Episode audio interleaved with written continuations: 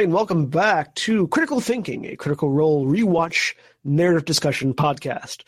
Um, I am John, the executive producer here at Final Show Films, at John A. Bates on Twitter, and with me today is Jack. Hey, everybody, this is Jack. I'm at Alt F4 Gamers on Twitter. And Jeremy. Hello, I'm Jeremy. I'm J Thomas 411 Mania on Twitter.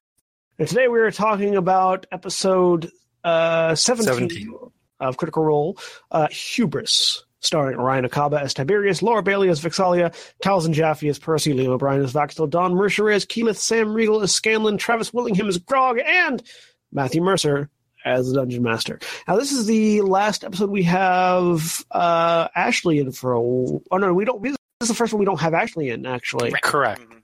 last one was the last one we had Ashley in. We don't have her back for a while. I don't think. Yeah, it's quite a it's quite a quite a way. this first gap. I don't think she even Skypes in for a while. Uh, but yeah, so uh, as a bit of backstory before we dive into it, at this point, Ashley Johnson is has is uh, her uh, schedule has been filled with filming Blindspot season one, I think. Yes. The first season Yep. of Blindspot, uh, and so she'll be gone for the next ten months uh, out, uh, in New York filming filming that. She will occasionally come back to do uh, to do Skype in uh, game uh, with with the group, but mostly she is uh, relegated to an sort of an NPC position at this point. And I want to go ahead and get into that before we start the previously on. Uh, how to write characters off of a show.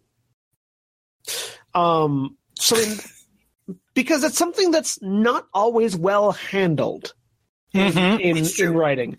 Um, so in, in this case, and we'll get we'll get to the to the full description later, but in this case, basically, at the end of the last game, they determined that there was a temple to Sarenrae that Pike was going to need to help restore and help construct.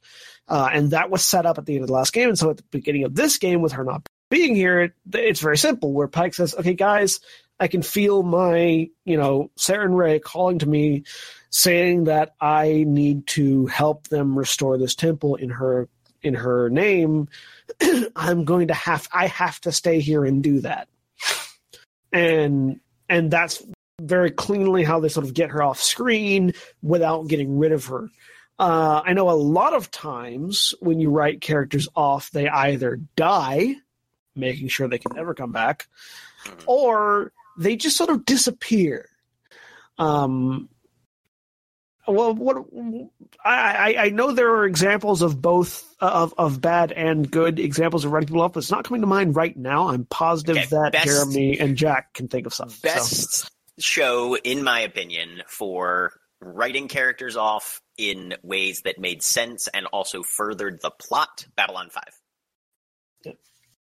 Um, J. Michael Straczynski, when he was drafting that show, uh, anecdotally, I can't remember where it's from, but supposedly he literally, for every single main protagonist type or even secondary character on that show, he had already developed at least one, if not more, trapdoors in a sense for the plot where if something happened, because he wanted to make a show that's going to run for a long time, that's going to tell this huge arcing story over this uh, multiple season uh, production. And with that, you kind of have to prepare for that sort of thing. And apparently, he went overboard preparing for ways that the story would survive the absence of the of occasional characters. And if you sit down and you watch the entire show, it happens a lot. The main protagonist for the first season, if not couple seasons, I can't remember how how long he lasted, but uh, drops out and is no longer there. Comes back and is described what actually happens to him later on. You know, and a lot of these times that the character dropped out, it was because something happened with the actor in in question, and they were no longer able to uh, to carry on the the role. Um, but just masterfully done, and the the narrative doesn't suffer from it because everything happens for a reason, and Yep. those reasons were already laid out just in case. And for many of the the characters, they lasted the entire the the entire series, so you never saw their trapdoors, but they were apparently in place for each of these characters.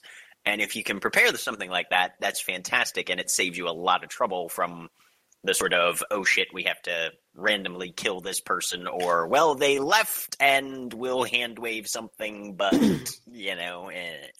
Jeremy, what do what do you think? Well, so Yeah. really, really quick because I just remembered it and I don't want to forget it again. As Jack started talking, I remembered the ones that I wanted to point out. Um, uh, and the way my brain works, I want to forget it. So, uh, three examples of writing a character off uh, occurred in the series MASH. Uh, which is one of my which is one of my all time favorite TV series. I've, I've mentioned that a couple of times before. Um, three characters in question. Uh, spoilers for MASH. Uh, if you haven't seen the, Spoilers for a a 40 year 40-year-old old I was gonna say, series.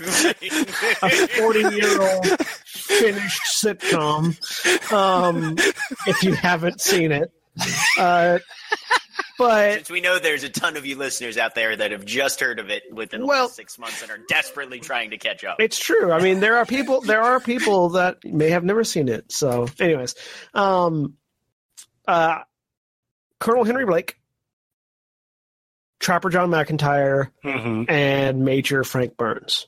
Mhm. Uh, these three characters are written off for different reasons in the show. right. Uh, Colonel Henry Blake is written off because his actor received a with with with with plenty of time ahead. Uh, his actor was a sort of had sort of figured out that he'd probably come to an end with this character and wasn't going to be able to take it very much further.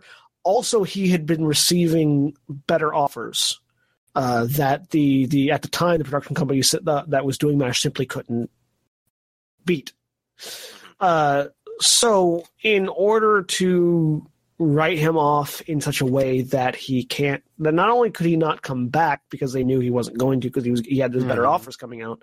Um, he was going to do other things, uh, but also to make because they knew he was leaving and, and they had time to sort of make it memorable. The very last episode of the last season that he did ended the season, um, and had him his character being discharged from the service from the military, uh, and he was going to go home. And what they did was they used his leaving to tell a very particular story that you only get one chance to tell in a in a long form narrative, uh, which is specifically the the actual literal price of war and conflict. Uh, Henry Blake has this beautiful, emotional, fun, funny, sad uh, um, send off where the, the, the he gets drunk and they party and they get him a new suit that he wears when he's leaving and he has a big tearful goodbye with salutes and kisses and hugs all around. Um, and he gets on his plane and he leaves or he gets on a jeep that takes him off and then the scene shifts to an operating room scene which is typically typically an operating room scene is a little bit more lighthearted uh, with More of a comedy scene. well, they're, they're not. They're they're not. They're specifically not comedy scenes uh, because the the Mash writers the Mash writers actually uh, put in their contract with the production studio that they would never put a laugh track in in the operating room right. Because they don't want the operating but room. but the but the OR scenes tend Comedy. to be kind of bantery. Yes, No, there- there's- that's there's- what I mean. Yeah, yeah. There's they're they're more bantery. They they they show off the gallows humor, but they they pointedly never put a laugh track in the comedy in in the in the OR scenes because they didn't want to.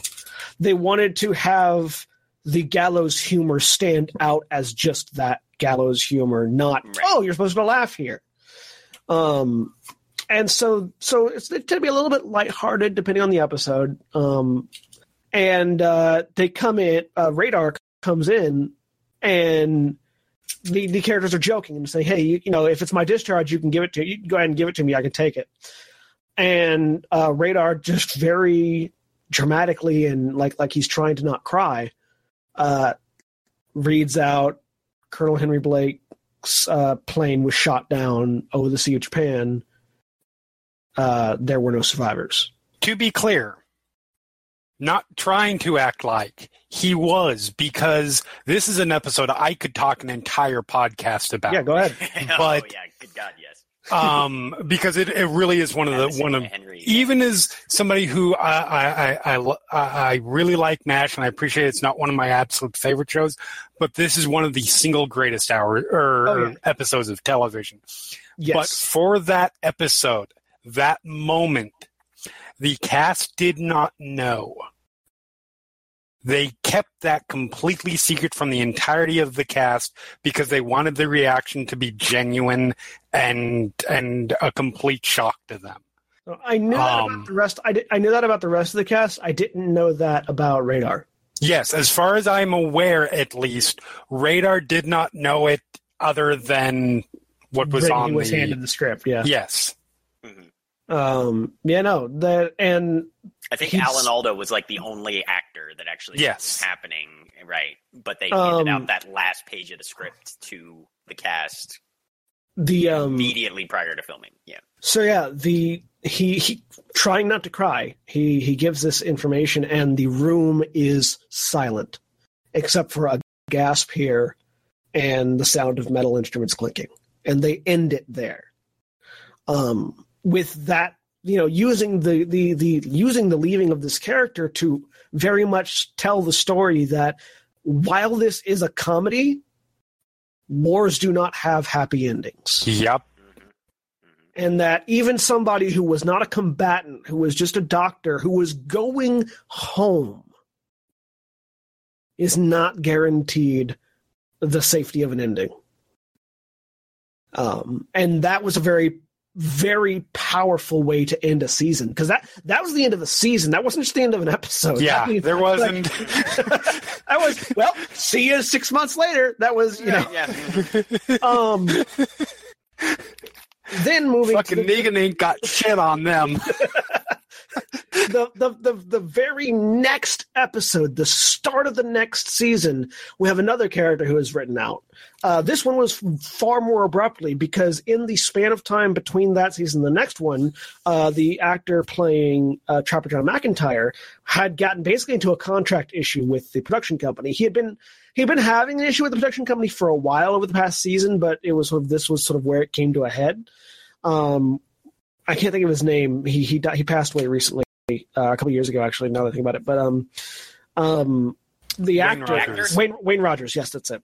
Yeah. Um, Wayne Rogers had been having a fight because uh, the original pitch of MASH was a ensemble comedy show, and over the course of the seasons, it had become more and more focused around Hawkeye, Alan Alda's character, Yep. and and creatively he was at a sort of an impasse where he couldn't justify remaining on the show because it wasn't what he had signed up for anymore. But because this sort of contract issue happened, and then basically they didn't renew his contract, and so he didn't come back. But because that happened in the in the break between seasons, they didn't have any way to quickly set up what was happening. So they opened the show with him just being gone, and they explained it throughout. They they just made the episode about explaining the fact that he was gone and then introducing his replacement. Um, but that was that was one of the ways where you you're sort of scrambling to explain why somebody is very suddenly gone, um, and pr- not their best character departure show because of it, episode because of it. Primarily because the audience, just like the characters in the show, felt sort of very abruptly abandoned by the character, um, which has its merits and certainly has a has a has a point to has a point to be made there, but is probably not the it's it's definitely not the departure you want right. for a for a beloved character. No. Um, then a couple seasons later, Larry Linville, uh, who played Major Frank Burns, decided. And now, so this one was another one where they had plenty of time. Um, Larry Linville had gone as far with his character as he could possibly go, without devolving into even more of a caricature than Frank Burns already was. Uh, Frank, because Frank Burns, as as much as he was a caricature, there were still aspects of him that made him a character Right. he still had his human moments where he was relatable and at certain points um, and where he was more sympathetic than he than he could have been and you know after after i think five seasons of of being this character uh, larry linville just saw no other place to go he said all right well i would like to be written out and and here's how i would like to go and once again, they used with the with the foreknowledge of this character of this actor departing, they used it to tell another story. This time, uh, Frank Burns basically has a psychotic break. Um, and he spends two episodes hounding people in Seoul and in Tokyo, uh, because the, the the woman that he had been cheating on his wife with got married, and so he was hounding other people that he thought was them, and and eventually over the course of these quite frankly hilarious uh, bits of dialogue between the actors on stage as they're recounting what's going on after hearing it from the phone. So it, it's one of those. It's one of those classic comedy bits where one actor is on the phone and reacting like you're only hearing half the conversation, then hangs it up, tells the other half, and the audience and the other characters on screen get to react in time in time together. Right. Um, very very well written stuff, but at the end of this whole bit, uh, where you know we were starting seeing of seeing uh, uh, uh Frank, who ostensibly has been the villain character of the show for the most part. He's been the guy who's been directly mm-hmm. at odds with the heroes and and you know the the sort of the butt of a lot of the jokes. Um, gets uh, he, he he gets detained uh, for psychological question for psychological testing and and is sort of you know taken and and is being prepared to be sent home when he calls the gang calls the camp to talk to Hawkeye and, and for one last time. Um, and over the course of the phone call, we again get this bit where Hawkeye's having half a conversation, and Hawkeye's getting sort of increasingly agitated as he's talking to him. Um, and when he hangs up the phone, we learn that uh, that Frank Burns has been cleared of all charges uh, has been reassigned to a veterans hospital in, in in his hometown, and has been promoted to lieutenant colonel. So the bad guy, effectively, has been rewarded for his poor choices and his bad behavior. Uh. And that so a very different lesson that we are that that is being presented here from when uh, from when um, uh, Henry Blake left, mm-hmm. and but with within it is couched another lesson of you know not all not all injuries and this is something that they've, they've talked about throughout the entire series. Uh, in fact it was what they ended the series on is that not all wounds are visible Right. Uh, but the bigger lesson here was, you know, sometimes the bad guys win. Yep. Um, and so these are these are these are three very distinct ways of letting somebody go in television, right? That I wanted to that I wanted to extrapolate, and then I will let Jeremy get to his undoubtedly long list of endings that he would like to talk about. So I uh, I could go to to um, uh, I have uh, uh, shows are built for this, right? It's very easy, particularly in the genre show, where it's a light and situation to you have for a show like say Supernatural or a show like um, a Game of Thrones. It is super easy to write somebody out if you have to. Um, ready? Okay. Um, yeah, you, you are you are roboting uh, not as not not not too terribly not super bad, but enough that it's it sounds like you're talking through like a vocoder. Okay. Um, I'm plugged in. Okay. Anyway.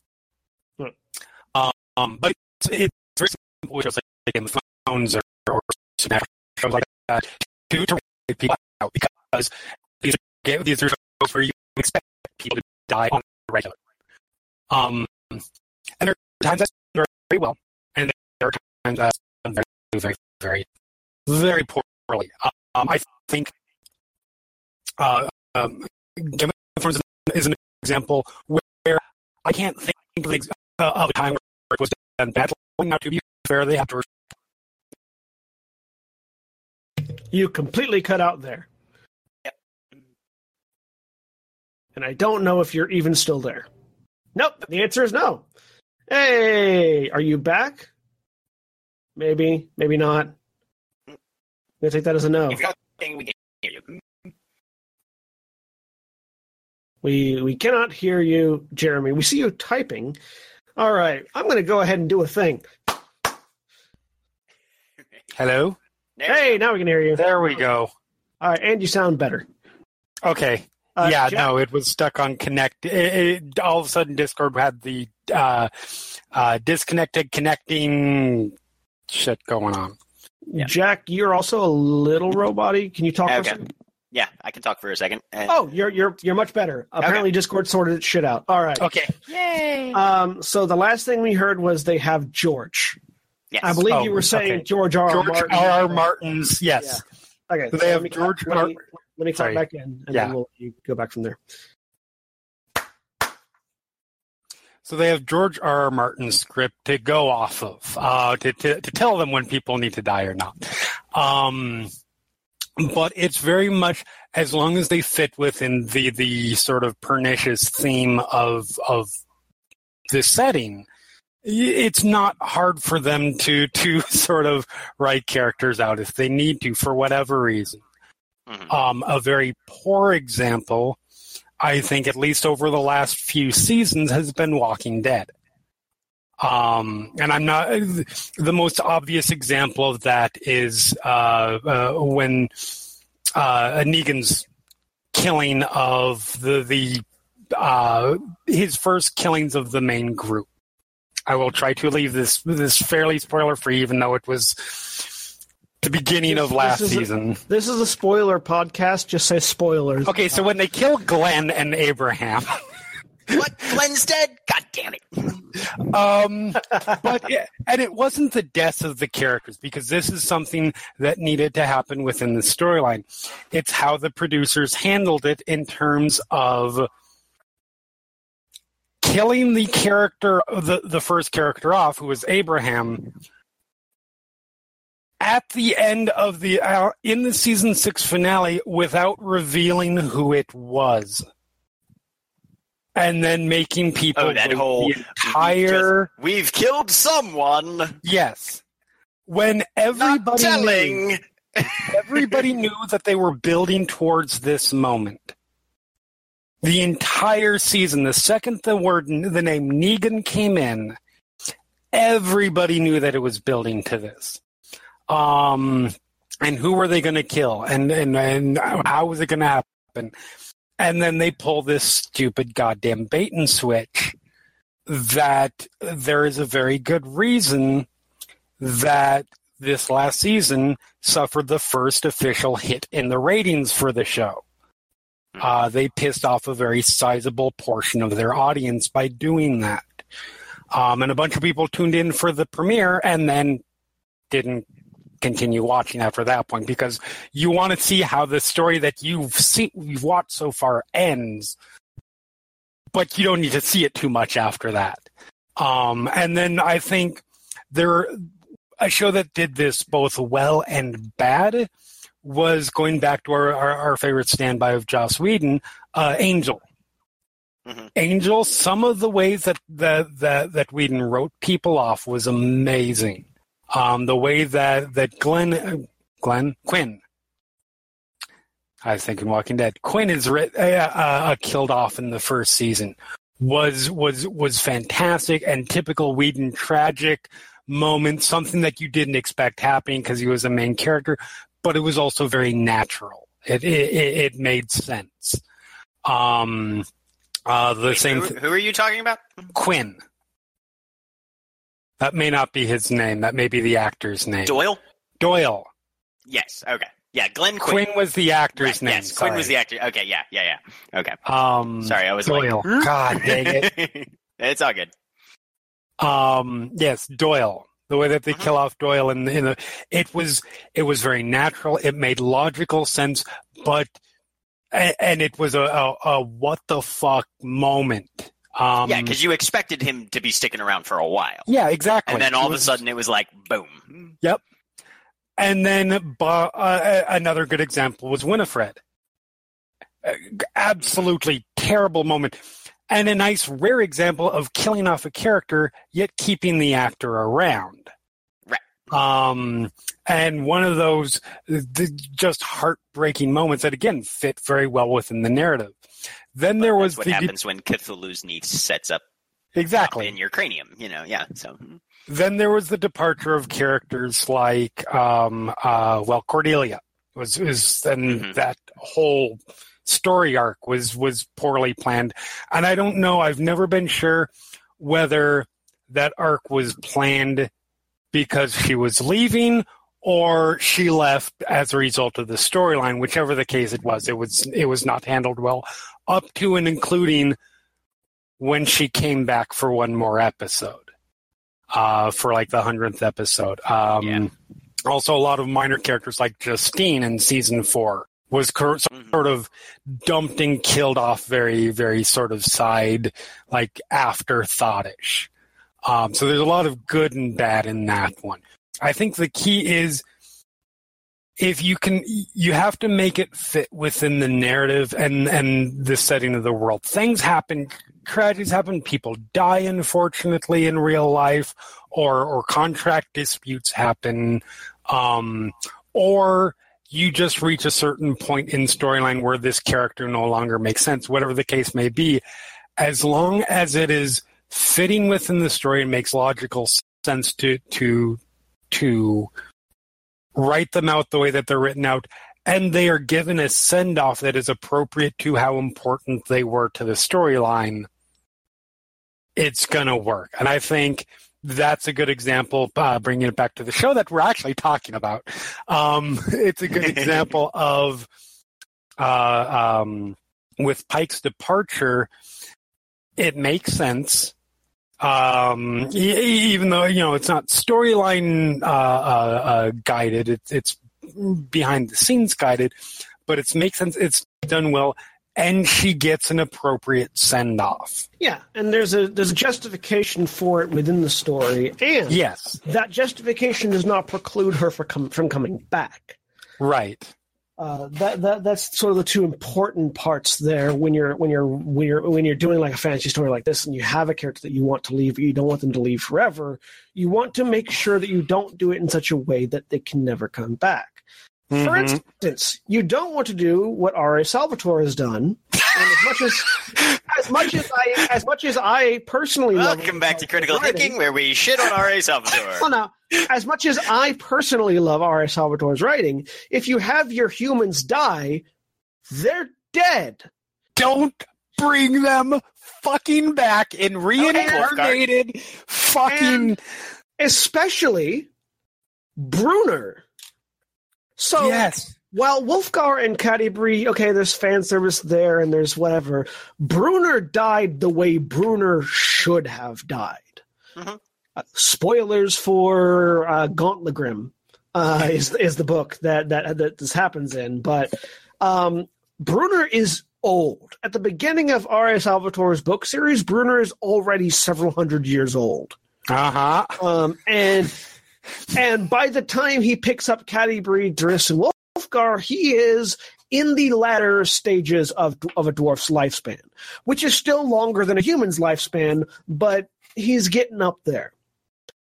So, and uh, hundreds of years later, Catti-brie and Wulfgar have died of old age or other reasons. I don't remember why Wulfgar died. I know Catti-brie dies of old age. Which time? Um, the first time. Oh, sorry, the first. not the second time for Wulfgar, the first time for Catti-brie. oh, okay.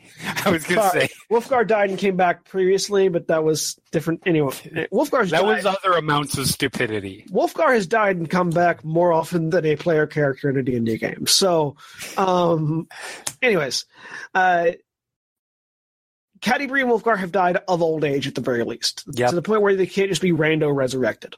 And Regis too.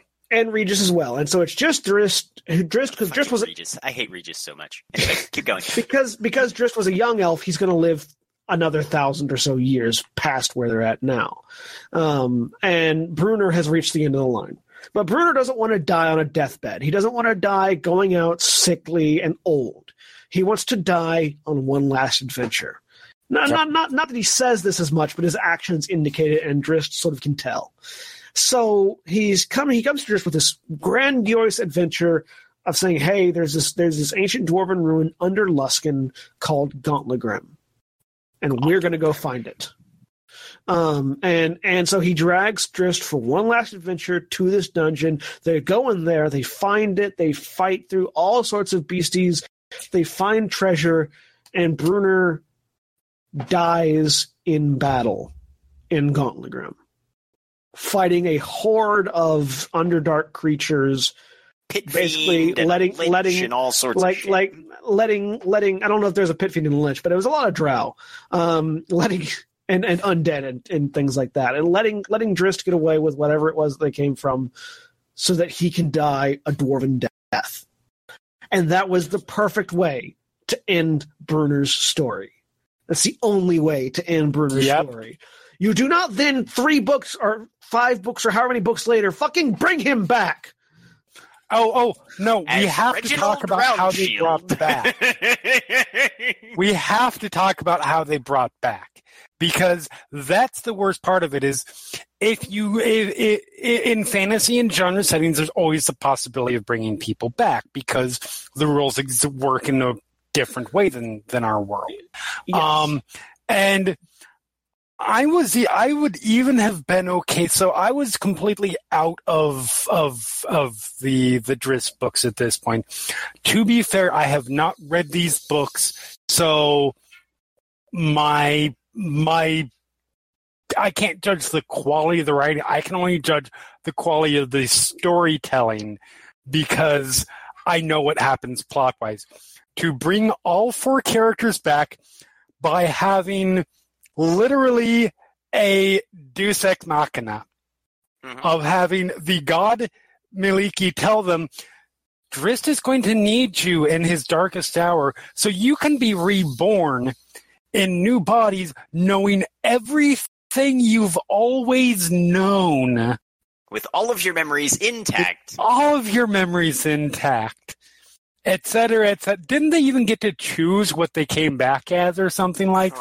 Probably. I have no. I, I, I, I don't I don't know that particular, but like it was the most it was the clearest bullshit i am not comfortable writing new characters and these characters sold so i'm going to bring them back the most bullshitty excuse for that i think i've ever seen Yeah. Yeah, you you you, you Sorry. do not you do not sunset a character and then oh well they're back. You don't do that. no That that that that that is disrespectful to the character and to the story that they have gone through. and that's what consi- that's what sinks so many good stories too uh, you see this so commonly i mean talk about you know it, it, it's a it's a, a truism in the comic book industry that nothing stays dead with the exception of uncle ben um, because they cannot le- they can't allow characters to stay dead and after characters have had appropriate goodbye this character is done there's always some new writer that's brought in who's like, you know, I really want to write this character. And the company is like, cool, we could use a sales bump. Go ahead and shit all over this character's legacy. Yeah. Um, No, the, and and honestly, it's not. You know, having having another writer or somebody else go in over it's it's not so much that, in my opinion, anyway, the the the habitual resurrection of characters doesn't innately by its own by existing No. a character's legacy. no. What it does is that it suddenly makes the stakes of any given situation so much less compelling. All of a sudden, the concept of risk, at least from a reader's perspective, is more or less completely suspended because you don't Yep. care if your favorite character is in danger because even if they go out on a limb and kill them, they can always come back. You know, and it's it's like that whole I mean, you can there's there's stuff that people have written about, especially the death of Superman um hmm arc, you know, which is one of the classic offenders of this issue. It's not so much that the problem was they killed Superman, but they they literally made death pointless. Yeah. And, and once you make death pointless, you're kind of yanking the rug out of any sort of uh, connection or resonance that your your audience is going to feel with the the themes of the fiction that you're Mhm. creating because honestly if you break it down to a base fundamental level the point of telling stories is to give listeners and readers and viewers something to relate to something to resonate with something that's going to emotionally affect them and make them think and make them feel and if you're taking the basic aspects of human experience out of it, there is no reason for them to connect. There is no reason for them to think, and there is no reason for them to feel anymore. with a few exceptions. With with a very few exceptions. With exceptions, yes. One, of and one of the things, one of the I love that things- we're going to have this uh, podcast on this episode and probably not talk about the episode at all. Oh, we'll, we'll- we'll get there. We'll get there. but the, I mean, this is this is one of those things that I could talk about again. This I could is- talk about is a- for freaking you know, hours. Th- that's that's why that's why it's a rewatch narrative discussion podcast, not a rewatch just retell you what happened podcast. so true. Anyway, Um, a few exceptions. Go, John. one of which being, uh, and this is one of the things you know you're doing something wrong when you take a trope of comedy characters and assign it to your serious dramatic persona. And the thing, Uh-huh. Every character I play. What are you talking about? because death not death not having consequences is a staple of comedy characters. Yes. front and center Deadpool, um, who I was going to say Bugs Bunny, but okay, go ahead. Bu- Bugs Bunny also works, but like Yeah. like Deadpool, Deadpool is more on the nose about it than Bugs Bunny is, Mhm. um, because Deadpool is literally married to the goddess of death, immune to death. In addition to being able Divorced. to regenerate how many many? Oh, did they get divorced? They got divorced quite a long time ago. Okay. Well, Um, he had been married and had been given the boon of eternal life because death wouldn't kill him and a wide variety of things. And basically he is unkillable. No matter how Yes. many times you kill him, kill him off, he will always come back because he's a comedy character. For him the stakes aren't dying. For him the stakes are not being funny. Uh, Right. Well, and I think with a character like that, because Deadpool, do be to be fair, Deadpool has his dramatic moments in the comic books, but it's not a life and death situation for him. Like his, and this- particularly recently, he's been a particularly tragic character. Sure, the the the funny comes regularly, um, but because of characters that he is surrounded, he's become surrounded with, who eventually do die. He has Yeah. become the Drizzt character in in a sort of funny way. Um, uh, in that you know Drizzt always talks about well everybody's going to be you know everybody's going to uh, die and I'm going to be alone forever. That's where the writers they find find the opportunity to make him serious, because I refuse to make friends with elves.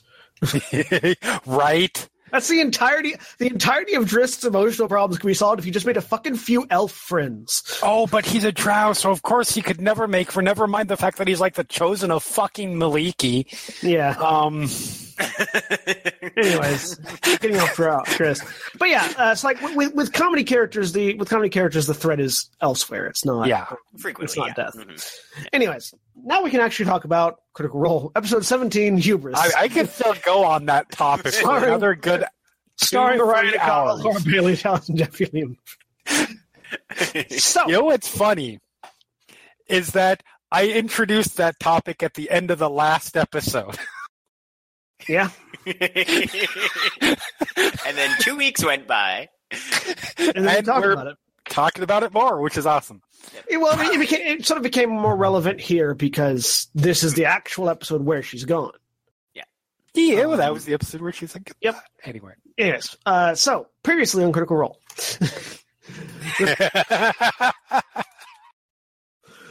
The party completed the venture of taking the Horn of Orcus to a place of safety and sealing it away, hopefully for eternity with the help of Lady Kima and two of the Scale Bearers. After heading to the basement of the Platinum Sanctuary in the, in the city of Maslon, the scene in doing so, there were no commas in that sentence. Vassal, Vasselheim, which is a city to the far northwest of the continent they're used to, uh, is, the city is a very devout religion-based city and currently considered the oldest bastion of civilization in the known civilized in the known civilized world. Matt, we need to talk about your reiter- your reiterances of the same word. Proper. This city is a very devout religion religion based city and currently considered the oldest bastion of civilization in the known civilized world. Proper. City, city, civilized, civilized. After taking the skyship across the ocean to get there, sealing the horn, they also discover He's upon doing so that the long forgotten ruins of what appears to be an ancient temple of Sarenrae were recently discovered. And while Sarenrae does not have a strong following in the city, the few that are are trying to raise and ask for help. Uh, so she stays behind. The party then steps away from the ruins of the tower, sad but understanding the circumstance. So also, circumstance is another one that he says a lot. Yeah. He says circumstance way more than he needs to say circumstance. Proper. Sigil. Sigil. You guys are just going to say proper and sigil every time I say Yep. something about words that he says? Yep. Yep. Well, I mean, there's, I believe- there's a critical role drinking game for a reason, John. I believe he says circumstance more than he says proper, by the way. As, a D, uh, as, as a storyteller and DM myself, there are certain words that you do find yourself using a lot. Yes, And no, it's true. Things like circumstance, situation, mhm. uh, issue, things like that. Those get used a lot in my vocabulary. I mean, for me, for me, unfortunately, it's sort of. But I use I use I use thing a lot. I use thing. Yeah. thing, kind of thing. Yeah. It's kind of a thing, you know. It's just a, Yeah. it's a thing. You find a thing, you're involved in a thing, you're chasing a thing, and they're going to give you a thing. And the thing that eats you. Yes. Anyway, so the group exits. So, as the group exits the temple, leaves Pike. Scanlan remembers the potion that he purchased from Gilmore. He quickly downs it and begins to feel a strange rumbling in his stomach. He sneaks back into the ruins and relieves himself in a corner. managing to be gross and creepy all at the same time. So let's talk about scatological humor. And I didn't even get three sentences in.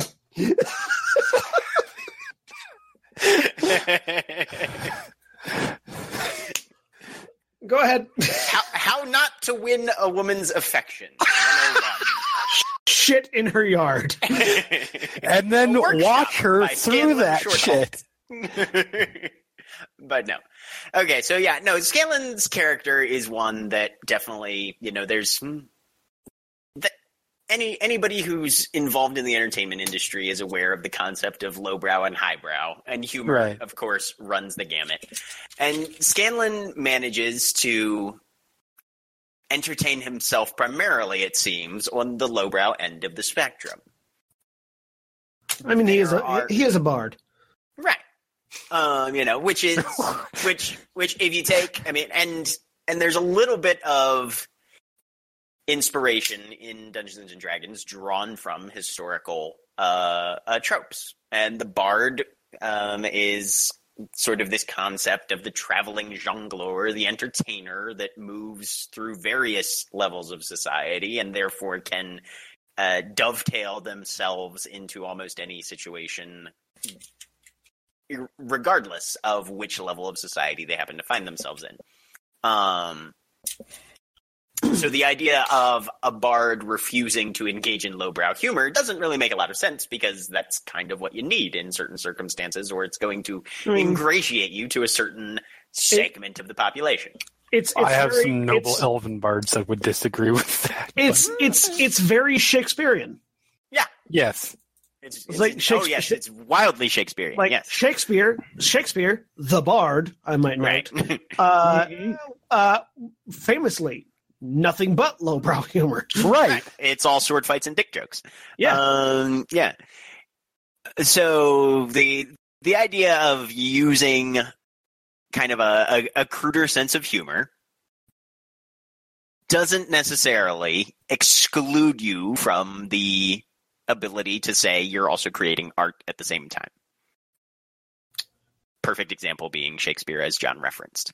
Um, however, I would say there's a level of awareness that you need to possess if you're going to be creating on these levels of understanding how your audience and how the public at large will likely perceive you. Um, and if you are wanting to push the envelope, if you're wanting to demonstrate a breadth of artistic capabilities, you're going to want to push your humor into or your your your, your subject material into areas that will appear to what we kind of in in the Western uh, philosophies consider the higher levels of of uh, entertainment and intellect. Um,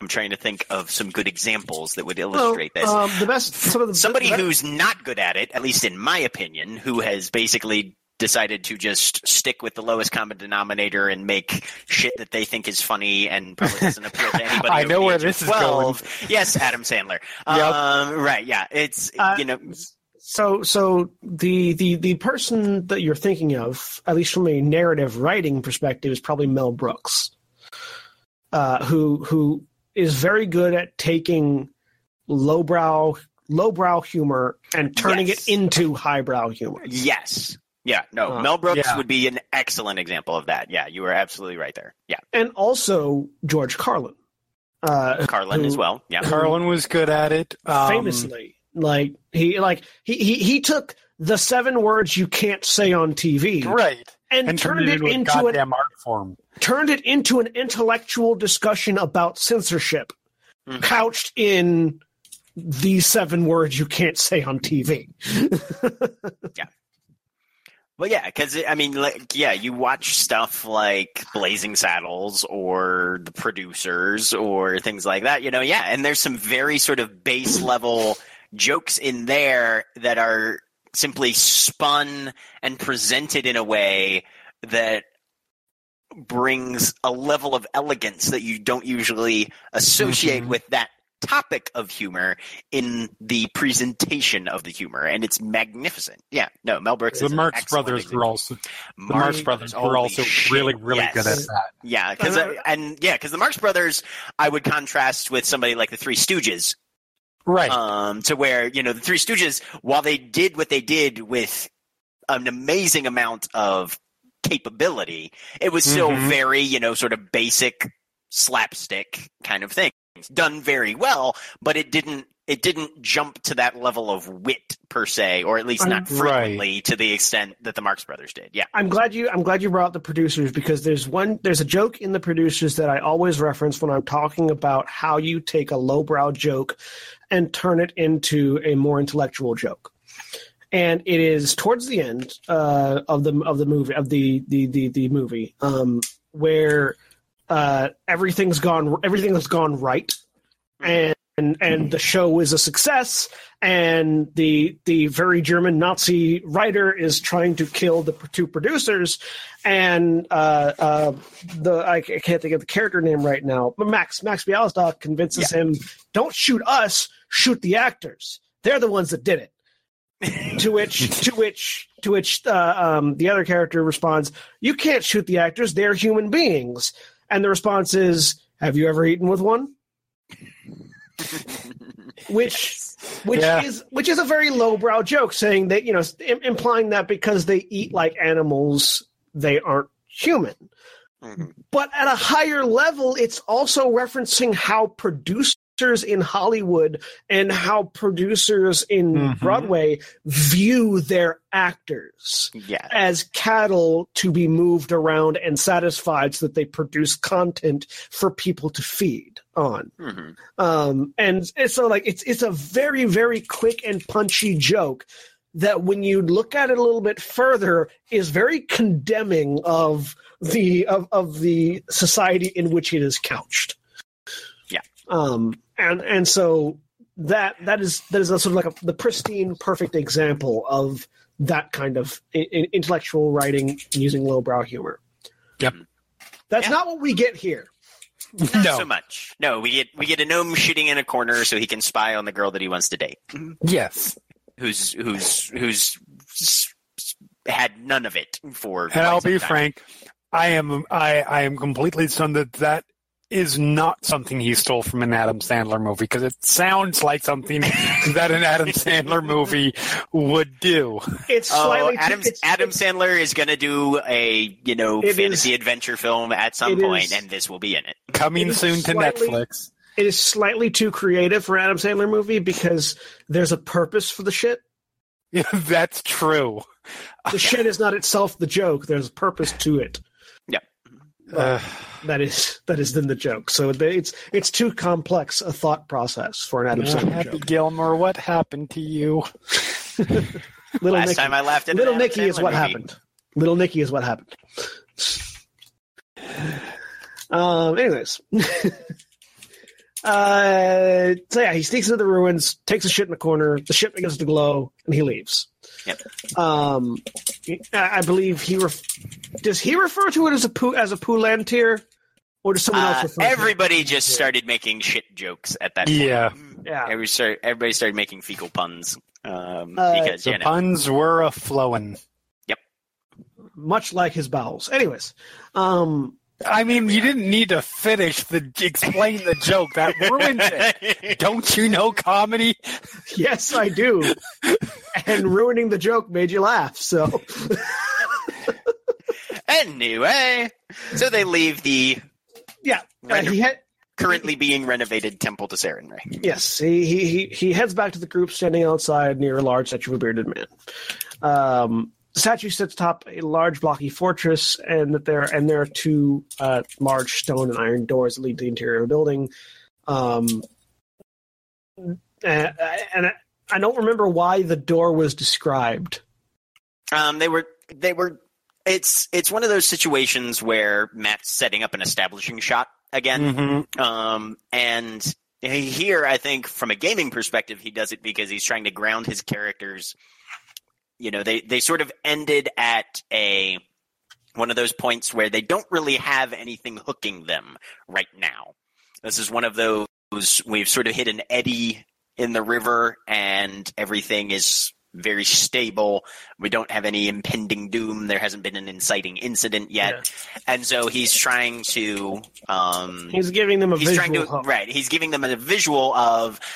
I know you guys don't have anything that's really yanking at you right now, so let me describe where you are, Yes. which can sometimes be enough of a hook because if you set up a an interesting establishing shot, curiosity is frequently enough that an audience or a, a group of of players will then decide, okay, yeah, exploring this kind of cool looking area would probably be pretty neat. And uh, curiosity is indeed what happens as Tiberius takes a minute to look and study the likeness of the statue, recognizing it as the god Kord, patron deity of fighters and strength, uh, as well as strength and storms. Uh, this section of town appears to reflect the temple, uh, being largely stone and iron. Um, Vax X asks a pair of passersby, and they confirm uh, that the section of town is referred to as the Braving Grounds, dedicated to Kord and to becoming stronger each day. They tell them the various traditions within the area, including the Crucible, a fighting arena uh, just outside the Bellows Respite, uh, made specifically for gladiator style combat. They walk in that direction, seeing a huge crowd gathered. Grog takes off running as Keyleth cries out to him to stop, but he is already well ahead of the group. Grog reaches the edge of the pit. He sees a large woman felling her opponent in the ring, and she, and she climbs out uh, to a mass of cheers and hoots. A robed man nearby tells him that the woman is called the Siren. He makes note of it, wanting to find her later. I don't. Does he ever find her later? I don't think he does. Think he- uh, he, he, he- he Not to the asks best of my about her. Right. He he he seeks after her from time to time later as they're in Vasselheim, but I don't think he ever actually makes contact with her. Yeah, I think. I think. Yeah. Um, Grog asks for a fight. Bookie looks him over and sizes him up. Vex says she'll bet 500 gold on him. He agrees and puts Grog against one of their proven fighters, uh, and he calls up Kern the Hammer, uh, the reigning champion of the Crucible. Uh, they the group tries to give him some advantages, and the people who run the arena very quickly put a stop to that. I don't think Keyleth gets arrested here. I think she gets arrested later. She gets arrested later. This is not the this is not the uh, try to fix the fight moment. Yeah. Yeah. Um. So, yeah, And this is, and th- that's a frequent, you know, moving back towards a slightly gamey side rather than narrative side. This is a this is an interesting moment for me, at least, um, because unless explicitly described, players frequently assume they'll be able to game the system. Yep. Um, whereas in most narratives, there's a little more grounding in reality. I think um, to where you if if you're you're watching like a Jason Statham movie or something like that. He's just the one I Mhm. think of whenever there's you know illegal fighting going on. Um, I don't Van know. why. Damme. Right, yeah, Van Damme as well. You know, there's sort of if if cheating is a thing, it's going to be something that's usually done by the antagonists, not by the protagonists, uh, and it's something that's going to be included in the narrative and sort of be foreshadowed and led up to eventually. It's not something that somebody somebody's going to just do on a whim because, well, hey, we could cheat and try and win this because I guarantee nobody else has been smart enough to think of that yet. Right. Uh, you know, which is which is frequently what happens in in a, a tabletop RPG, at least from my experience. Um, and Let's use magic to try and do it in a in in a large city. They would have Right. thought of that possibility. Right, yeah, Yep. no, there's no possible way anybody could have considered this as an option. Um, you know, and so it's it's one of those things where if you're writing, that's something that you'll want to consider ahead of time. Yeah. Because Is is magic prevalent enough that they would have guards against it, or people look keeping an eye out on it? right. Or or Because is it if, if magic is one thing is if magic is one of those things that like three people in the world know about, then probably not. But if magic is something that is prevalent enough that the entire city knows that we sort of don't do arcane magic here, but divine magic is fine, magic is something that's been considered. Or and if it is something where it's prevalent and it has been considered, that gives you a lot of narrative opportunity. Um, going back to comics, John Constantine is a perfect example of that, um, where you know he deals with the mystical all the time, and everybody knows that he's going to pull some kind of trick that screws everybody else. And the writers typically view that as a challenge to, okay, how's he going to get out of this one? Or how's he going to pull the wool over? Um, so if you set that stakes, you can surpass it. Just do it in a way, do it in a way that enhances your protagonist. And for a game master, for for a game master writing a story, this is one of those things where if you don't want your players to sort of try to game the system and you want them to actually think about what they're doing, there are a couple of different ways to do it. One of them, like here, uh, uh, Scanlan tries to sneak a potion to Grog uh, and gets caught, and a bookie sort of calls him out on it. Um, and you know, Grog leaps in by himself, and then a fight happens. Which, by the way, that's the next section of this of this episode is a fight happening. Um, but uh, but you can do it. You can you can sort of have the like the real world react and punish them for it in various ways, which happens later on as well. Uh, but you can also do that by sort of establishing how visible your magic is early Mhm. on in the game. Um, I, I, I think I did that pretty early on with you guys when I was describing how magic works in Grand Terra. But um, when it, typically when I when when when when I'm ga- game mastering and people start using magic, I describe what that magic looks like for them, so they have an idea of what their ma- of how their magic interacts with the world.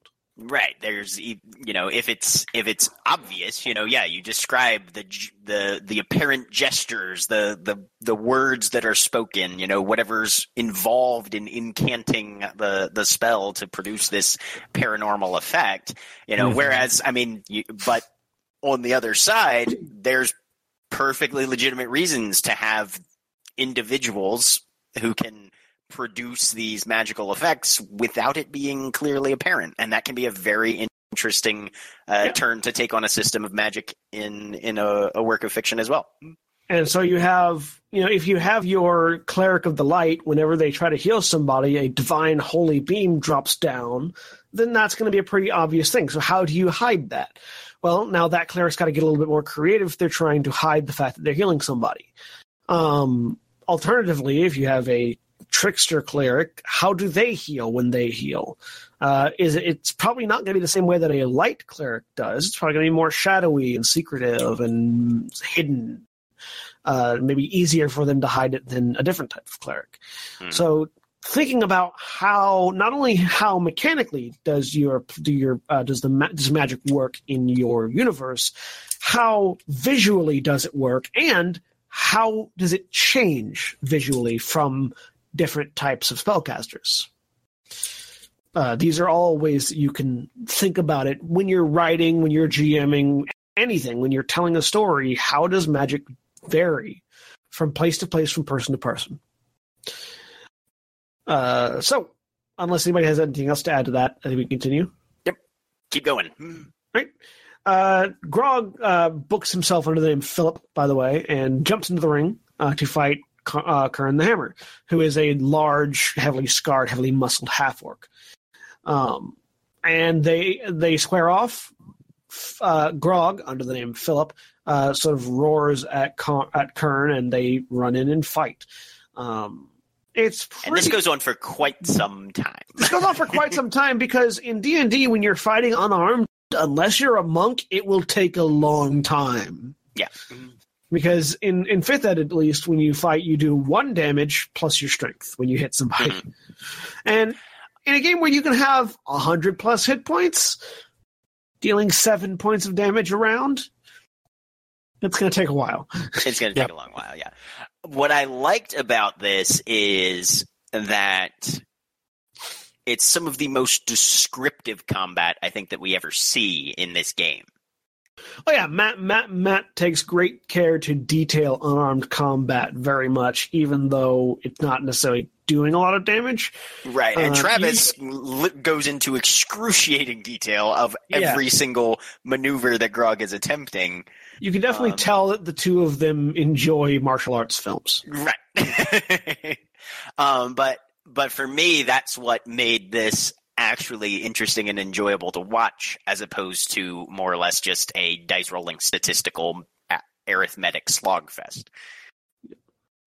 And yeah, there there's going back to him because it's relevant.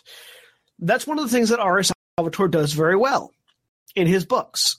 He describes fight scenes very well. Um, going into the tiniest and tightest of details, uh, the, the the to the point where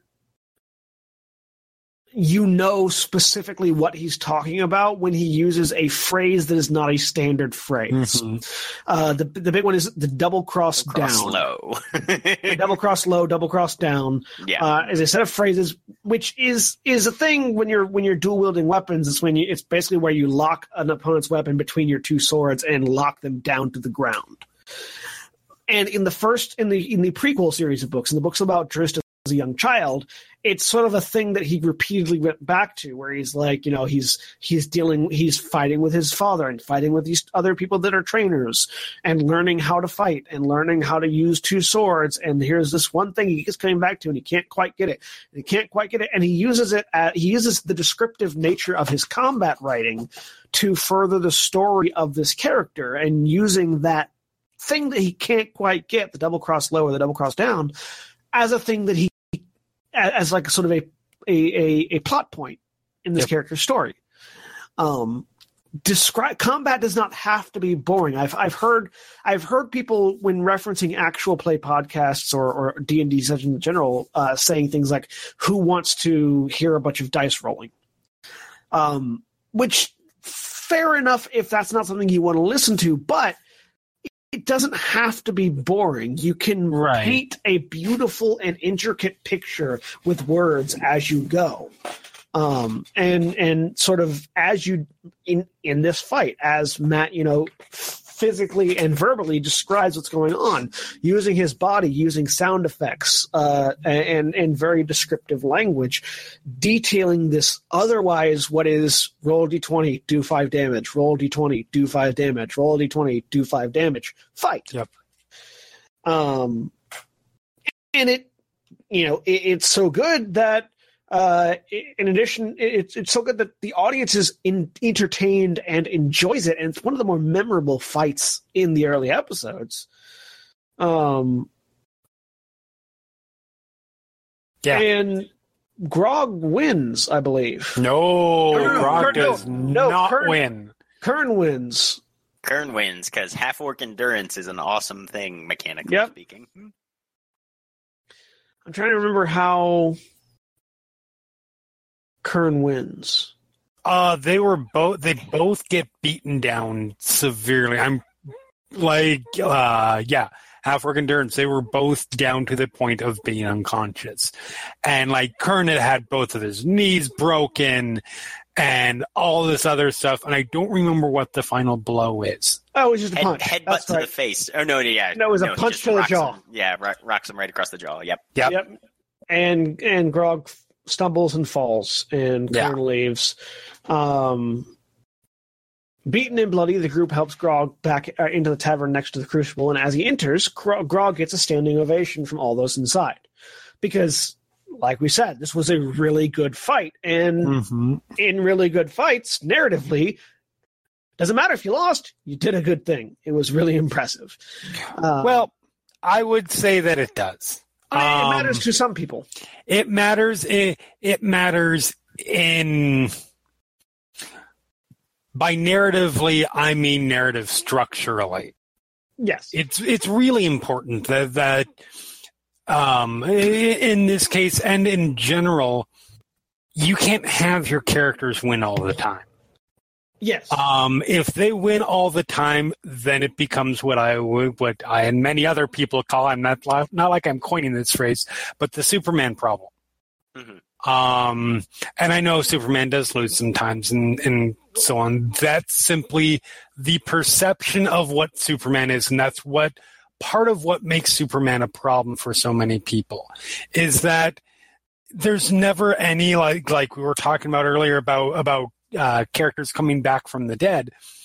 There's no stakes if the heroes are just stomping their way through everything all the time, and they always win, and et cetera, et cetera. One of the reasons that moments when we're talking about whether it's Grog losing here or whether it's moments like uh, almost every episode on Game of Thrones, whether it's the Red Wedding or whatever, or if it's um, uh, a lot of the deaths in shows like Buffy or the like.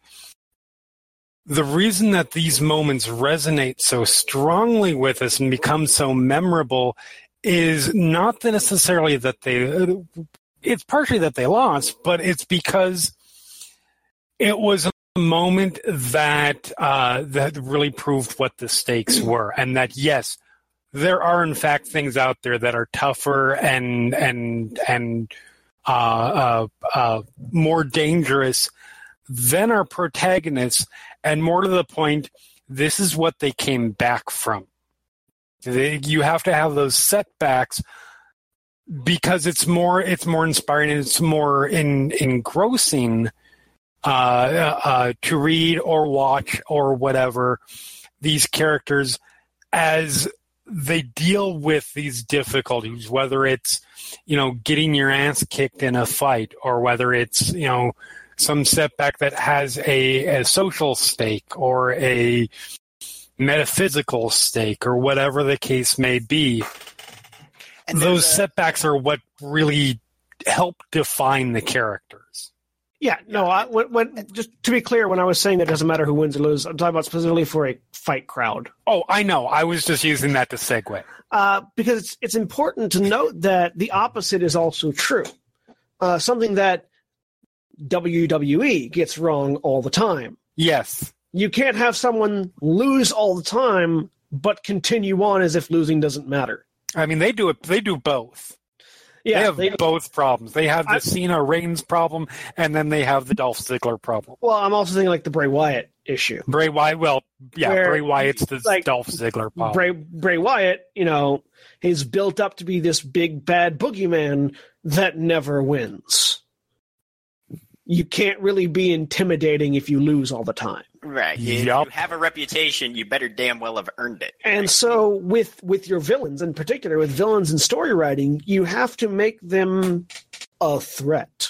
Mm-hmm. Yeah. They can't And- just roll over. And they don't necessarily have to beat your party into submission to be a threat. They can sometimes just give them a book. but the idea is, yeah, and there's, there's a, there are various ways that you can raise stakes and invest an audience in a character's uh, ability to overcome obstacles and difficulties. Um, and this one, I feel like, is is fantastic, specifically because it's very personalized. Hmm and personalized stakes are not the necessarily the best stakes from an objective standpoint. Um, but i find that they're frequently more effective if not not all the time but most of the time they're much more effective than sort of um, detached stakes. If a party goes if if your protagonists go in and they're taking on a goblin army because that goblin army has you know been marching across the countryside and has taken out several villages. And the the characters see that that as a threat and something that should not be happening and go out to confront them. That's one thing.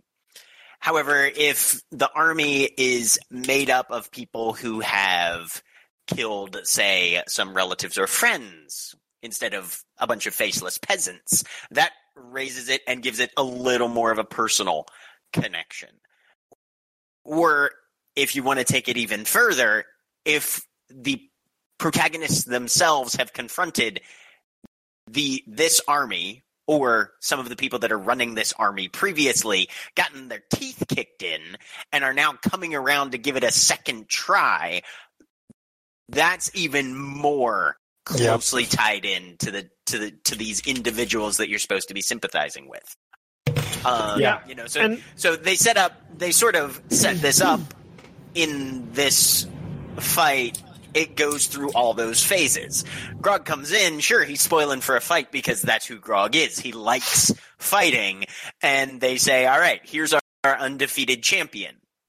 So right then the stakes are up there because you're fighting somebody who's apparently very effective and has beaten a lot mm-hmm. of people previous. You don't know any of these people, but it gives you an idea of the size of the mountain that you're trying to climb. Then Kern goes in there and actually starts hitting Grog, and Grog is starting to feel the pain. So there's another level of connection here, but you don't really get the full hook of Kern as a character until he comes back from what should have been a defeat and knocks Grog completely out, defeats him in front of an entire crowd of a city, and then climbs out of the pit. Now Grog has every single reason to have it in for this guy. Yep. And what's what's great about it with Grog is this is a ch- uh, this is so personal because this is his strength as a member of the party. Mhm. This would be like the equivalent of uh, uh, Pike coming up against an, an evil cleric, or um, uh, Or my uh, my favorite, I've always because I'm a Critical Role fan, I always think to myself, if I came on as a guest character, Right. who would I play? And who I want to play is a halfling bard who ran with Dr. Dranzel and was Scanlan's rival the entire time. See, I just want to That's play. awesome. I, I, I just want to play a half dragon, half elf, so that the half elves have to deal with the fact that they hate dragons. but yeah, this is yeah, and Grug's Grog's this this fight is supposed to be in Grog's wheelhouse. mhm. and, and getting getting the shit kicked out of you while trying to do something that's in your wheelhouse is far more impactful on a character frequently than getting the shit kicked out of them doing something that well I was never really meant to be good at this anyway. Yeah, particularly if it's something that obviously this is not the only thing you can. Are you great character and their emotional ties and all that. But in terms of like sheer functionality to the plot, This is like what Grog does. You point him at things, he goes in and he kills them. Yeah. Um, so so to sort of have him get knocked down a little bit in that po- in that aspect, it really gives the fire of motivation for the character to come back from that and and prove himself to be that much greater of a hero going forward. Yeah, and uh, it's important. Um, we don't address these people too terribly often on this show, but for players in a GM's in a D and D campaign, um, it's important when you're writing your character to have something that affects them. Yes. Um, God, please, yes. Very much. yeah. because we just talked we actually just touched on you know if if this army of people are people that have murdered your friends and family then that makes them more relevant if you didn't have any friends and family to get murdered in the first place there's no way that they could be so there's no there, it, that makes you have to actually interact with them first then they have to get away in order for you to have that emotional hook attachment thing um when you're writing a story by yourself, it's not that important because you write everybody's character flaws and you know all the secrets that everybody's hiding. But Mhm. uh, for players in a D and D campaign, give yourself some flaws. Mm-hmm. Like Emotional e- detachment is not synonymous with heroism. yes, and even emotional, even if you're emotionally detached, give a reason for that. Give something that like what cause what is the thing that causes you to not become to, to become emotional what is the what is the thing that gets you whatever it may be um and and and we we've we've talked about I don't know if we've talked about on this. I know I've talked about on Twitter before that you know people people often say, well, you know, low stats make a good character, high stats don't, or high stats make a good character, low stats don't. It doesn't matter where your stats are. It absolutely doesn't matter what your stats are. You can have flaws regardless. Mm-hmm. I have a character that had that that just happened to roll four 18s uh, when I made him. He has a lot of strength. Those cross those crossroads demon deals, man, they they can carry you for a while. I know. yeah, I know, right? Uh, I like the lowest stat he has is a ten. Yes. But where did I put that ten? His intelligence. Yes. He's he's really physically adept. He's really charming. He's really quick and strong and durable.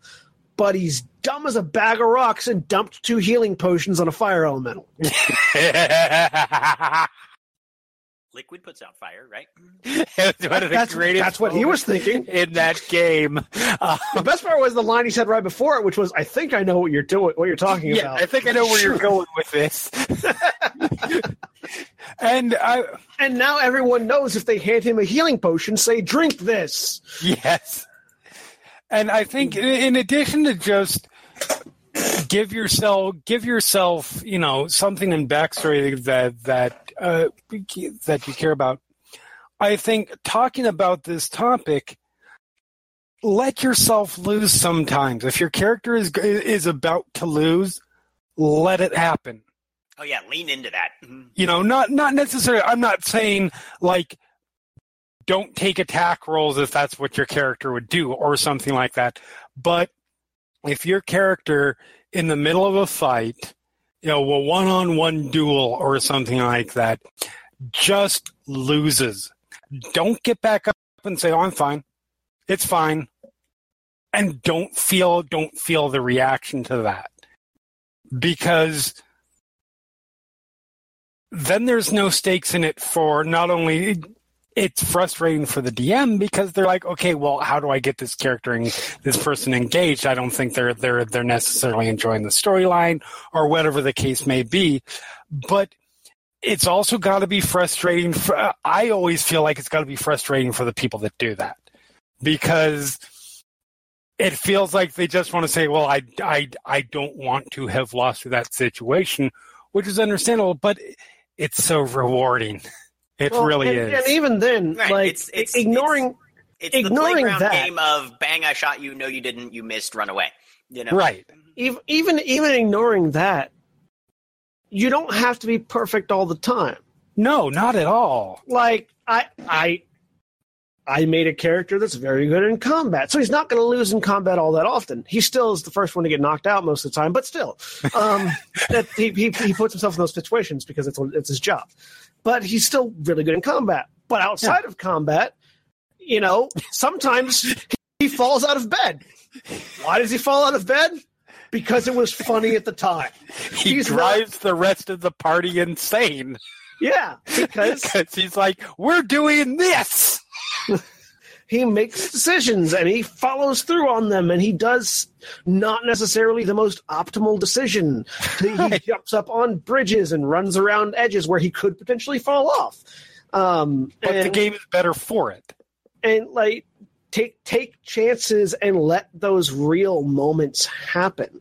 Yep. Nobody, nobody, nobody gets out of bed every morning bright and chipper and ready to go. And if you say you do, you're lying.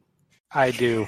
It takes you at least five minutes. In five It minutes. takes it takes at least five minutes because that's how long it takes me to get out of my bed, stumble to the refrigerator, get a drink, and pour caffeine in me, and then I'm okay. it takes I at haven't least fallen out of five bed in a very long time because my mattress is on the.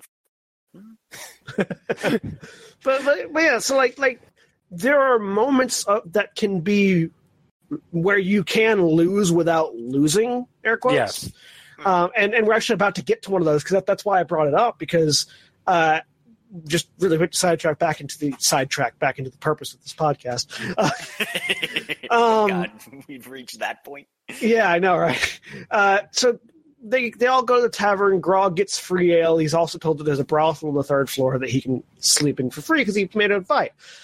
And he goes up while everybody else goes to a room. He he does his best to satisfy a woman and fails and collapses in a pool of something. Poor Grog. and and and that's funny. And the remains of his yes. masculinity. It's, it's that's funny. It's also sad and it's also real. Yep. And it makes that sort of I failed. I, I, failed at something that doesn't matter that I failed at it. Makes this character that much more endearing. And it's, Yeah. it's things like this that I really think are what make Grog the, the fan favorite character. Mm-hmm. Is that he does so often fail at things that it doesn't matter if you fail at Right. because he but he, takes but he, he, leans into it and he doesn't avoid it. Mm-hmm. he leans into being stupid. He leans into making bad decisions. He leans into what am I at? What, what am I like right now? I've been beaten to within an inch of my life. Well, I imagine I'm not going to function correctly for a while. So uh, I just sort of collapse, crying and sobbing, and, and then the next morning I'm going to pretend like it didn't happen. Like these these these very human, even though he's not a human, these very relatable things. We we we can't necessarily relate to being a barbarian and raging and slicing things in half with an axe and crushing people's skulls with our bare hands. Sounds like a Tuesday to me. But we can relate to being so tired you can't do anything. Like we can Pointing the woman you're with sounds like a Friday to me. that I wouldn't know about, but you know, uh, I jest. I have I have genetics at play. Uh, Oh my. Look who's so fancy. Uh, but, but yeah, it's like and now we've reached the highbrow, lowbrow portion of. exactly you, you use it again. We're using the It's a lowbrow to callback. make a highbrow point. It's a Fantastic. callback. yes. Callback humor. Um, so yeah, the next morning, everyone wanders downstairs, dives into breakfast. Grog, massively hungover, stumbles down as well. Uh, he is given an ale, and Tiberius knocks it out of his hand. Because Tiberius is being a dick Tiberius. about alcohol and begins to blame Grog's defeat the previous night on his drinking habits, apparently, which is magnificent in the most dickish way possible. Remember, and lean into those character faults. yes. Oh yeah, right. I mean, well, Um, literally, the entire rest of the party is very sympathetic and sensitive to Grog basically realizing that he just got massively shown up at the thing that he's always felt was his greatest strength. And Tiberius immediately takes his second greatest strength and tells him that's the reason you failed at your first greatest strength. I'm telling you that Dragonborn missed his calling as a therapist. I thought you were going to say as a Republican, but okay. Well,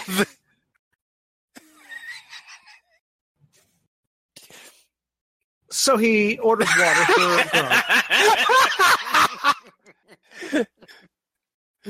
See, oh folks, wow! When you when you're given a long pause, taking that pause to the point. anyway. Yeah. um. So uh, T- Tiberius orders water I'd for say him. that's mid-brow humor. Um.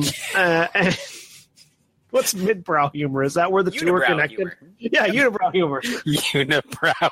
I'm glad we got there. All right. Right. Vax Keep it, keep it rolling. Vax convinces him that this water uh, is a clear form of alcohol that goes down super easy. Uh, leaning into that six intelligence. Uh, um, around breakfast, they discuss the next course of action to take. Some suggest following Keyleth uh, to the Fire Tribe. Others make note that they have a large sum of money awaiting for them in Kraghammer. Uh, as they debate, Grog fishes a piece of flesh out of his pocket and realizes that it's what remains of the upper lip of Kern from the fight previously. He tucks it away for later use, possibly to make a necklace. Before they can decide on a course of action, something huge slams into a wall on the far side of the city. Um, horns of alarm begin to blare as people rush out of the tavern. Tiberius casts fly. So let's talk about this a little bit. Right? Not not necessarily a bad character choice, honestly. In my opinion. No, no, it's Um, it's it's perfectly good. I, he's he's he's in a chaotic situation and he does the thing that he the first thing that comes to mind. Yes. Um, but as I wrote in my notes, Tiberius is now that tourist that it completely ignores local customs for any reason whatsoever. Um, they've already Again. established repeatedly that you know arcane magic is frowned upon. You're not supposed to cast it in public. It is looked down upon. You know, this is a this is a city that functions with an identity of religious adherence mm. and and religious almost zealotry. Divine magic is fine. Arcane magic is something that is considered gauche or insensitive or just plain wrong. And Tiberius has just completely ignored that fact. Oh, and and Again. In a moment we'll find out that he ignored it, knowing full well he was ignoring it. Oh yes, Oh, ignored it yeah. on purpose. Um, so he casts fly and heads in the direction as Vex, Vex, and Percy jump on the carpet and head towards a pair of bolt throwers atop the wall. One of the bastions tells him that over the last few weeks, a Hydra has attacked the wall, seemingly testing it for a weakness. They managed to get a few bolts into it, but not enough to fell it, and it fled back into the forest after putting a crack in the wall. Next over the wall, the Vesper Timberlands telling them that it went that way, and as they debate about whether or not to follow it, Grog heads back into the tavern to ask about the siren. He gains a little info on her, uh, other than the fact that she works for the Slayer's Take from time to time. Uh, as they gather near the wall, Tiberius casts fly on Grog, Trinket, and himself as the others jump on the carpet and head over the wall into the forest. Tiberius has shot a few dirty looks for casting magic, and the group tells uh, uh, uh, tells them off for tells the people looking at them off for doing so as they head into the deep woods. So at this point, we know Tiberius is fully aware of the fact that what he's doing is frowned upon because they actively frown upon him. And then the group just says, fuck off, mind your own business, and then they leave. So I don't. I, who else jumps into this? Because I, I know Tiberius. I, I I feel like Vex gets in on it too. I felt like it was. Uh, I'm going to be honest. I I don't recall, but my instinct says Vax. Vax or Vex? Vax. Vex. Uh, a couple of, but, but more than just Tiberius makes comment that says, Yes. "Hey, you know, fuck off. Um, we're we're going to go kill a Hydra." Um, uh, yeah. So uh, they they they take off as a group after doing the thing, um, and they track the Hydra through the forest. Um, as they work their way through, they come upon a giant primate that's been torn asunder and partially eating, e- eaten. Uh, Keyleth takes a minute to look it over and realizes that not all the wounds are from the beast who ate it. It appears something else killed the beast first, then left it for the Hydra to eat. The twins head off ahead of the group, making their way out of the clearing and further up the path into the deep woods. Vex manages to spot movement and weighs the group into position uh, around a large p- pool of water uh, where a scaly creature is drinking. Everyone slides around, getting into a good position to attack from multiple directions. And then once everyone's in position, Keyleth uses a wall of stone to create a ramp for Vex to run up, and he darts forward, stabbing the creature repeatedly. And now fight has basically begun. Uh, Tiberius hits it with lightning. Um, Vex shoots it with arrows. Scanlan shoots it with lightning. Um, Percy shoots it with his pepper box. Uh, although, well, he tries to shoot it with pepper box and jams, curses, then tries to unhook bad news. Grog charges forward, hits it with a, hit, hits it with his axe. Tiberius, making use of telekinesis again, knocks two of the heads together like he's in an old vaudevillian comedy routine. Um, We were just talking about the Three Stooges, right? yep, yep. Yep. Uh, Vex pulls out her huge explosive arrow that Percy made and uh, accidentally sets it off uh, in her own face. that was kind of a great that moment. Was, that was epic. Uh, Trinket goes into it. She sends Trinket to attack. Um, I'm trying to think if. Oh yes. So, as they're fighting it, another group shows up. Uh, a woman, uh, uh, sorry, one woman casts hold person on Percy as they arrive, uh, and then a cleric charges forward. Uh, along with a tiefling woman with a great sword, a ranger wielding dual swords, and a heavily armored fighter they're yelling about rule breaking and their mark, um, and they join into the fight. And Vox Machina continues to fight as well. Uh, as the creature falls, the human fighter steps forward, asking them what they're doing. Uh, he tells them that they have a contract on the beast, and they uh, basically screw, and that by attacking it, Vox Machina basically screwed them out of it. Uh, and at this point, he identifies himself as Aldor of the Slayer's Take. Um, the, the the the mage of the group tries to calm everyone down, but the twins are sort of uh, uh, fighting back verbally. Um, To be uh, fair, really quick, we would Mhm. be remiss if we didn't if, if we didn't point out that Tiberius accident nearly kills Trinket in in killing off the Hydra too. Uh, yes, actually, Tiberius does. Uh, the killing blow is Tiberius unleashes a pair of fireballs um, and hits the Hydra and also hits Grog, Vax, and Trinket, knocking Trinket off the stone wall and unconscious. I don't which, know that there which was let's much. just yeah. I don't know there was much reaction to that in game. I'm sure It- Vex reacted. There wasn't okay. To be fair, there wasn't much reaction in game because it was an out of game misunderstanding. Yeah, Um, Yeah. because Not there was a question about how how how big the the Hydra was, and it was a twenty foot range fireball, and the Hydra takes up twenty feet, but the fireball doesn't land in the middle of it. Well, it, it's a twenty foot radius, Yeah, so yeah, not a tw- not a 20 foot diameter, yeah, which means it's a lot bigger than a Hydra is. yep, yep, yep, yep. yeah. That's sort of why he didn't get that much shit over it. I think. Yeah. Uh, also, since there was another person here to talk to. That too. Um, Aldor tells them that the contract they have is magically binding, and there's no way to fake it. So they can't they can't take they can't take credit for killing the Hydra because they didn't kill the Hydra, basically. Mhm. Um, he identif- uh, uh, uh, sorry, uh, the cleric steps forward, an older human, and tells them that they can all report to the Slayer's Take to resolve the issue. The new group harvests parts of the dead Hydra, and the groups head back in town into a section that Vox Machina have yet to see called the Quad Roads, as well as the temple called Erathis' Crown. As they weave through the large outdoor marketplace, they finally arrive at a large wooden lodge. Uh, uh, they enter the structure, and Aldor explains the situation to Martin, the halfling who is in charge of paying out contracts. He tells them that they are allowed to take the pledge by the he- that if they are allowed to take the pledge by the headmaster, his wife, they can avoid issues with the laws of Vasselheim.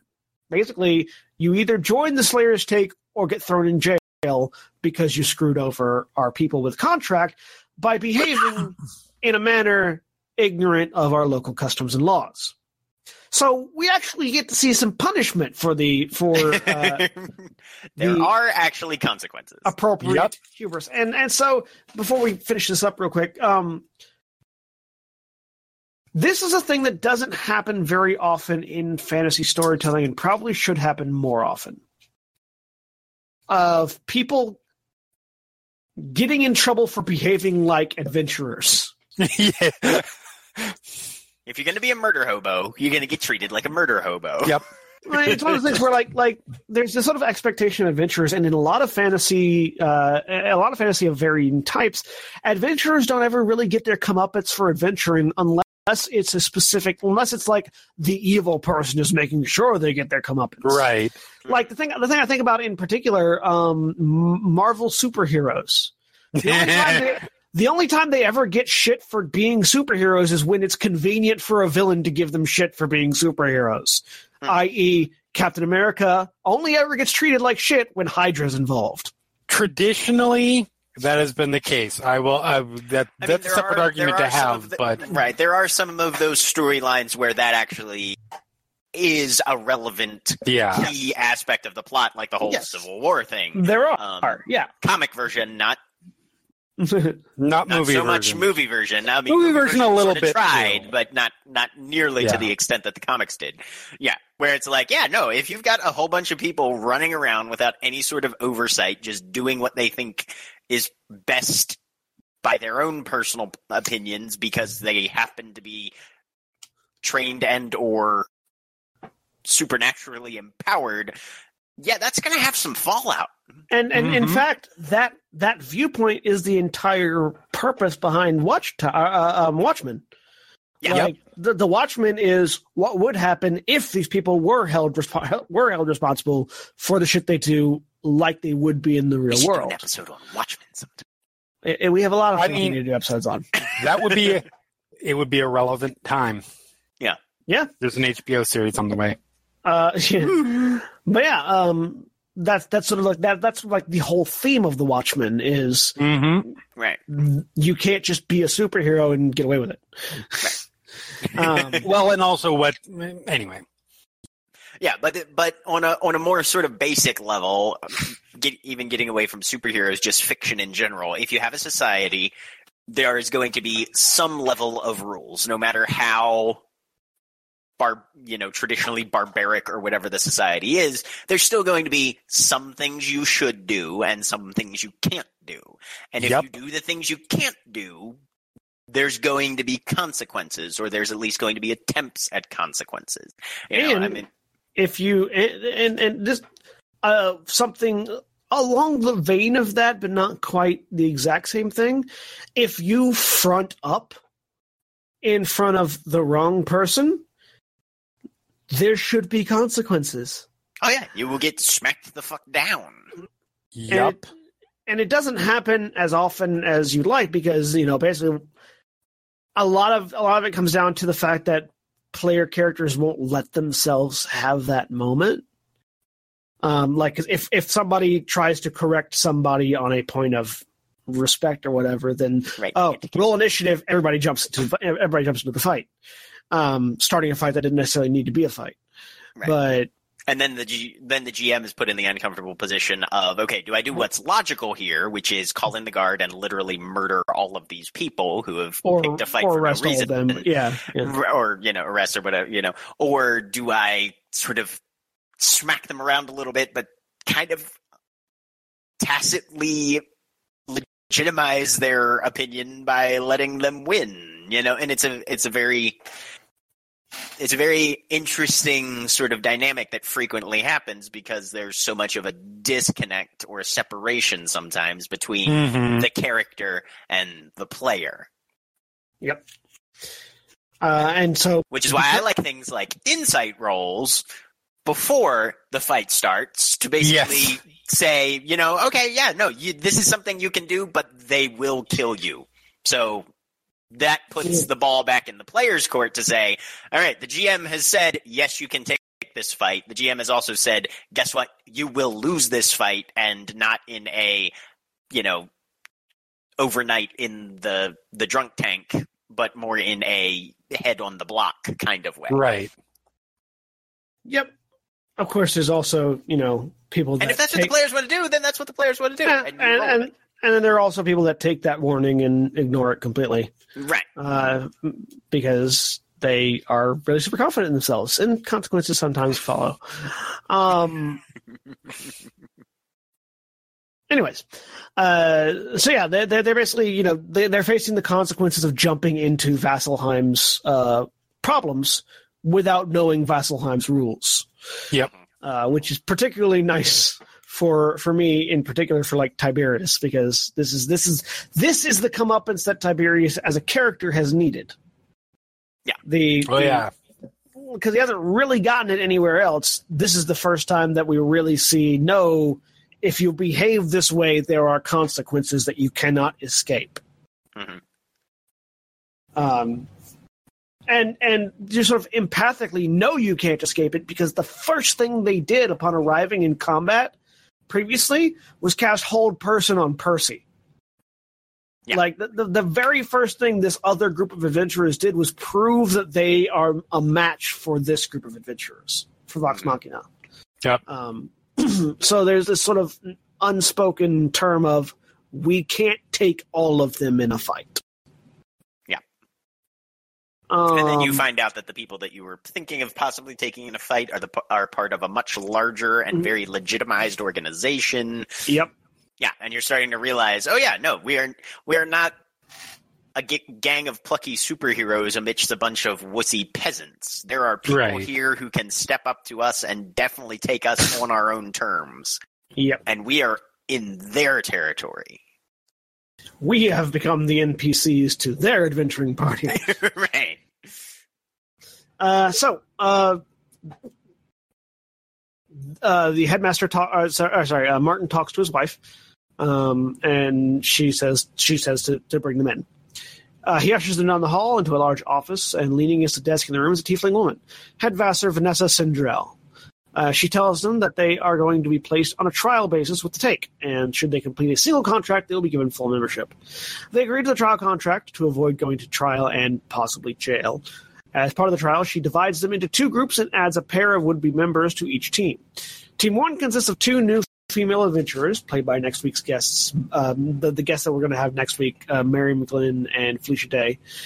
Um, The guests, to be clear, the guests that Critical Role is going to have next Yeah, week, yeah. not the, The guest Role- we're not- going to have next not, week. not, not we, Critical Actually- Role, the royal we. You know, we, we should just we can we can we should see if we can make that happen. I, see, we're going to have Felicia Day and Mary McGlynn on next week in Critical Thinking, and uh, no, to I, talk about their first guest episode, I, I don't I feel know like that would I be have. appropriate. It would be, but I don't know that I can do that. I'll see what I can do. I'll let I'll let you. Uh, you're closer to Burbank than I am. I'll let you go down there and uh, and talk to them in person and see what they think. Well, Mary Elizabeth McGlynn has a semi-Irish last name, so we've got at least an ethnic connection there. And Felicia Day has the same color hair I have, so I really don't see what the problem's going to be.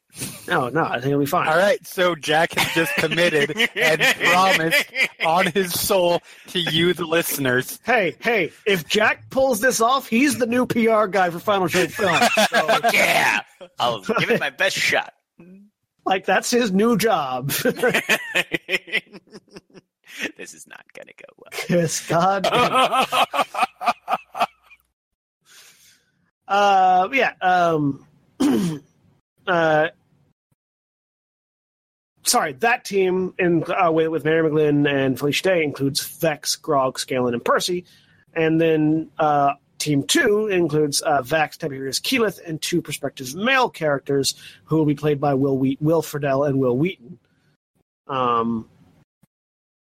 Uh, she laughs at the twins' attempts to get her to change her mind, and then waves them out of the room. Trial begins in the morning, and they have three days to complete it. And that's the end of the episode. Yep. Uh, so we actually we, we we had a lot of good stuff. To buy. Is there anything that, uh, that at, towards the end here that you guys want, wanted to bring up that we didn't touch on? Uh, no, Um, not really not personally. Really, does come up now? I don't think so. Um, I mean, Slayer's Take is a great sort of organization that's brought in because it's fairly it's unique in that it's fairly detached in its purpose. Mhm. There's nothing a lot of times when an organization or an entity is brought into a story, it's because it is either specifically an ally or specifically an antagonist to the protagonists of the to the main characters of the story. Slayer's take is unique in that it's literally just an entity that they now have to associate themselves with or face consequences in another way, but it's not antagonistic to them, but nor is it clearly aligned in its purpose to the same sort of path that the uh, the main characters of this narrative are trying to take. And I like things like that because it's it it gives the world a feeling that there's more going on than just these protagonists. We're following this story because this is what we've locked into, this is what we're hooked on for. This is the ride that we're riding. But there's a lot more going on here than just these guys, which gives a depth, I feel, to a setting uh, that can that can be lacking if everything that happens is somehow intimately connected to just this one thread of narrative that we're following through this Yeah. world. Yep. I mean this this episode is what we when when when I review stuff on for like like TV shows. This is what what you would traditionally call a table setting episode. Um, this is there's not a lot of huge like we've just finished the first chapter, right? Of of this or the first season, quote unquote. Um, basically, up until the previous episode, Enter Vasselheim, is what is commonly referred to as the first season of Critical Role. Um, now that we're moving on to the next arc, there has to be a lot of of setting things up and and moving pieces around and introducing new elements in order to start to build the plot for the next season um, for for for the episodes to come. There's a lot of that that goes on in here, and a lot of times, and I think that's the case here. And I'm not saying this in a, in a critical way, but a lot of times the, the the table setting episodes tend to be passed over a lot and tend to be not really they're not the most memorable ones like the outside of the fight with with with uh, Kern there's not a lot in this episode that you're going to have ever going to hear people say oh that was my favorite moment or I remember that moment so well not that anything in here is bad but it's done in the service of setting up something greater um, that's what pretty much all of this episode, including the fight with Gurn, is. Um, but it does it very well. Yeah, because and and the point of a table set episode is is not meant to be the most memorable because No. what it's supposed to do is prepare the way for Yes. the most memorable. Exactly. And and if your table setting episode is more memorable than the eventual payoff of that table set episode, you kind of fucked it up there. True. Yep. And so next week, uh, there's there, there is something that I want to talk about, but I'm not gonna I'm not gonna put it at the end of here because this has already been a long enough episode as it is. Um, but uh, next week, I do I am going to touch on the subject of guilds in uh, in a fantasy setting and in writing and sort of the purpose that they serve. Because this is something that I have put a lot of thought into recently, as the two of you well know Gee, why could that be? um, because it's relevant. Anyways, uh, so yeah, this has been Critical Thinking episode 16. Thank you all very much for listening.